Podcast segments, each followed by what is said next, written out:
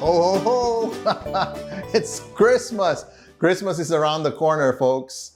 So I've decided to spend the next four weeks of December preparing our hearts and our souls for what is truly one of the greatest celebration on earth, the coming of the Messiah, the birth of our Lord and Savior Jesus Christ. That's what Christmas is all about, right? I've never been more excited for the true meaning of Christmas. Why are we celebrating Jesus? Why did he become man? Why did God come to earth? What was his purpose? Who is Jesus really? Why is the whole world celebrating Christmas? What should be the spirit of Christmas? My emotions really are bursting with so much gratitude and so much love as I prepare for these messages. This is truly the season to celebrate a person who deserves all the glory and the honor. So let's begin. This is the celebration of all celebrations. As a family man, we made it a tradition to do what we call Advent. The Advent season includes the four Sundays leading up to Christmas and beginning on the first Sunday of the month of December. So every week we kind of do it until we hit Christmas. It's a time of expectancy. We're trying to build it up and preparing our family for the celebration of Jesus' birth. Advent means coming or arrival. We did this to prepare our hearts for Christmas. It's a good time to slowly ease our kids or our children, our family, to the spirit of Christmas. It's quite a feat to go against the materialism, the worldly merriments that go with the seasons. I don't have anything against it. It's just that sometimes we celebrate the birthday party and we forget the birthday celebrant, which is Jesus. I want to make sure he is remembered and all the focus is on Him. We usually tell stories about Jesus, relive the moment He was born, and learn from history the eternal values that is inculcated in our hearts to live by through His Son, Jesus Christ. By doing so, we bring the meaning of Christmas early on. Besides, He's the reason for the season, right? You can do the same with your family. Before we even celebrate Jesus, our big question is this, which a lot of people, a lot, the world has to answer Does God even exist? Okay, you're, you're celebrating Christmas, you don't even know if He exists. Is Jesus really God? These are some of the questions that we want to answer. What do you think? And how can you prove that God does exist? Before I even explain to you some very simple ways to know that God exists, the question really is are you open minded? Are you open enough to believe that if I prove it to you, if I tell you these things, will you believe? Because the truth is, many people who don't believe exists that he exists is because of past hurts or traumatic things happen to them, so their mind is shut down and couldn't receive the truth any longer. They just decided to block off God just because, period. No matter what you tell them, the hurts just covers the truth or they don't want to listen to reasoning. Okay? When skeptics and new th- atheists ask for proof, you know how some of our friends says, you got to show me some proof. What they're really saying is, I want scientific proof, objective moral values, the soul, or something about life after death. In an age of scientism, the belief that science and thus scientific proof can alone yield knowledge. Okay? That's their belief. Atheists like Richard Dawkins, for example, he writes that scientific beliefs are supported by evidence and they get results. Myths and faiths are not and do not. Okay? So let me say this, let me say this before we even begin. God is God, folks. He is wiser than man's wisdom because science can go only as far as the limited mind can take. Science to this day, with all its discoveries, let me just say this, can't even make a blade of leaf for crying out loud. Are you saying you trust in man's limited capabilities over God's? I love this verse. For my thoughts are not your thoughts, neither are your ways my ways, declares the Lord. As the heavens are higher than the earth, so are my ways than your ways, and my thoughts than your thoughts. This is God speaking, right? What does this mean? Folks, it means He is wiser, He's more intelligent than you and I are. His ways may not be exactly our ways or what we want to happen, But it doesn't change the fact that He is God. He won't change for you and I. We're the ones who will adjust to what He wants because He's God. Our minds and our thinking is so minute and tiny compared to God's wisdom. So, there are four basic points we can prove that God exists. Are you ready? Okay? Everything came from what is unseen. That's my first point. Everything came from what is unseen. By faith, we understand that the universe was formed at God's command, so that what is seen was not made out of what was visible. So everything you see didn't come from something that was already in existence. Everything you see came from nothing.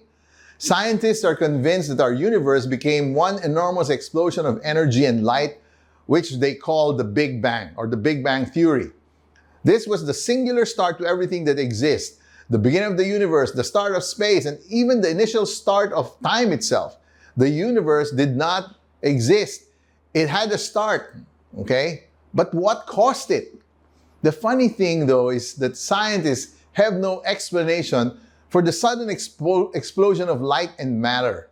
And no, no explanation whatsoever of how light and matter came into existence. So, again, back to the same question. So, the truth is, everything visible came from what did not exist in the beginning. So, what or who probably was in the beginning? I think that's a more logical question, don't you think? And the answer to that is in Genesis 1, verses 1 to 5.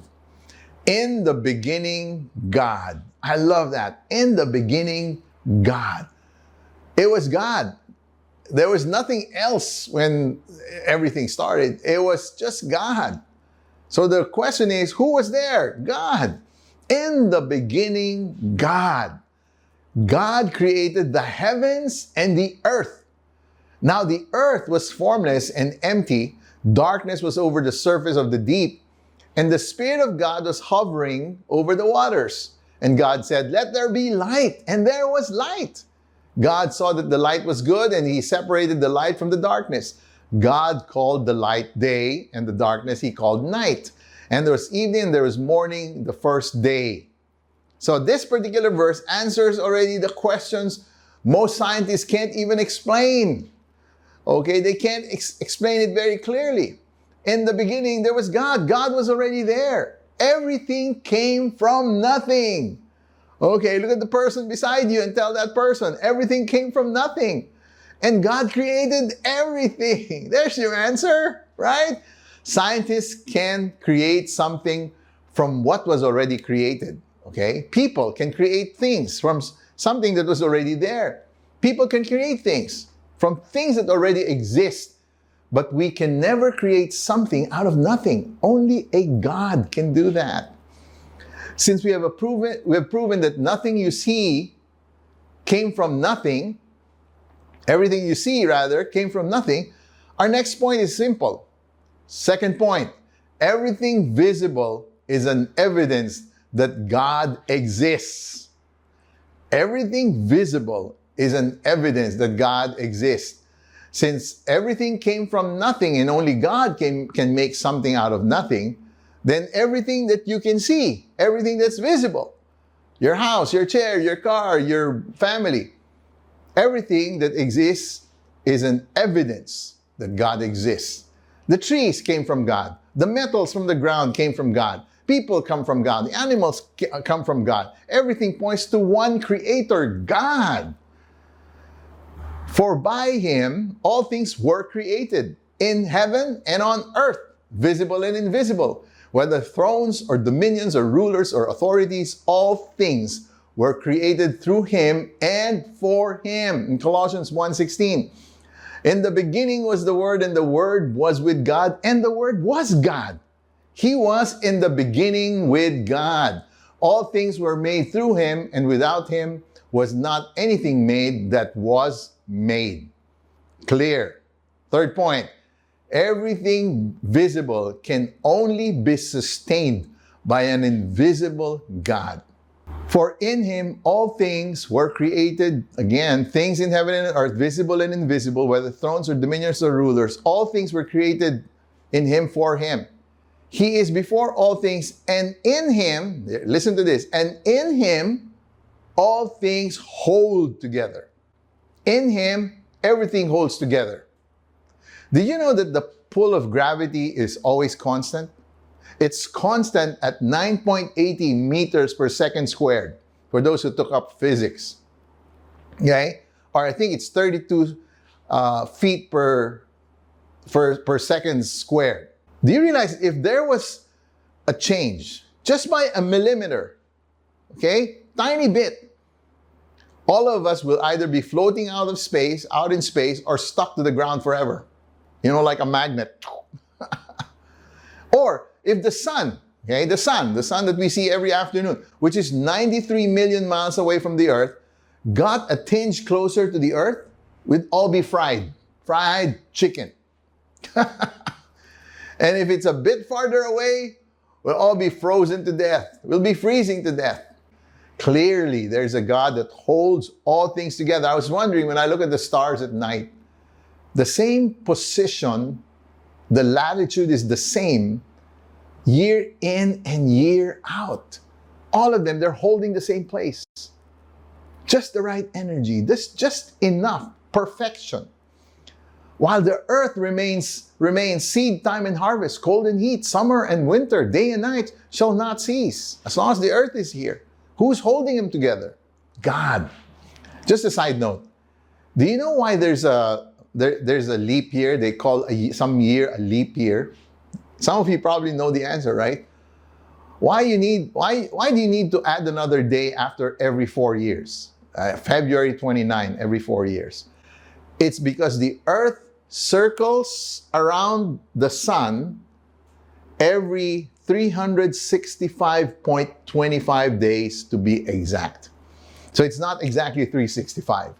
Hence, we need to add a day every four years because it isn't exactly 365. So, for thousands of years since the creation of the world, God have held everything in place, proving that He is God and proving that there's a God. God is not opposed to science and the invention of man, but sometimes in our humanistic point of view, to see is to believe. And we can only believe something if there's an evidence of it, right? There's always has a physical evidence for us to believe. When there was a proof of the earth being round, that was the only time mankind believed it was round. Is it possible that there are things we know not of that exist? Is it possible that God exists? The truth is, it takes more faith to believe that there's no God than to believe there is a God. Because everything living thing you see points to His glory, His majesty, His power, and His existence. Invisible things, this is my last point, invisible things, the Spirit, are more real than the visible things, the physical stuff. We are not just physical beings, folks. We're actually spiritual beings. We are created in the image of God, not his physical image, but his spiritual nature. Our physical bodies will eventually cease to exist, but our spirits will live forever. Just because, let me explain, just because you don't see spiritual things doesn't mean it's non existent. Before the microscope was invented in 1590, people did not know that there was such a thing as viruses or bacteria. In fact, they don't take a bath or wash their hands too often because they don't believe there's such a thing. They're so tiny that the human eye couldn't see them without the help of these instruments. Just because you don't see something doesn't mean it doesn't exist. It's the same way with the spirit. Just because you don't see them doesn't mean they aren't real.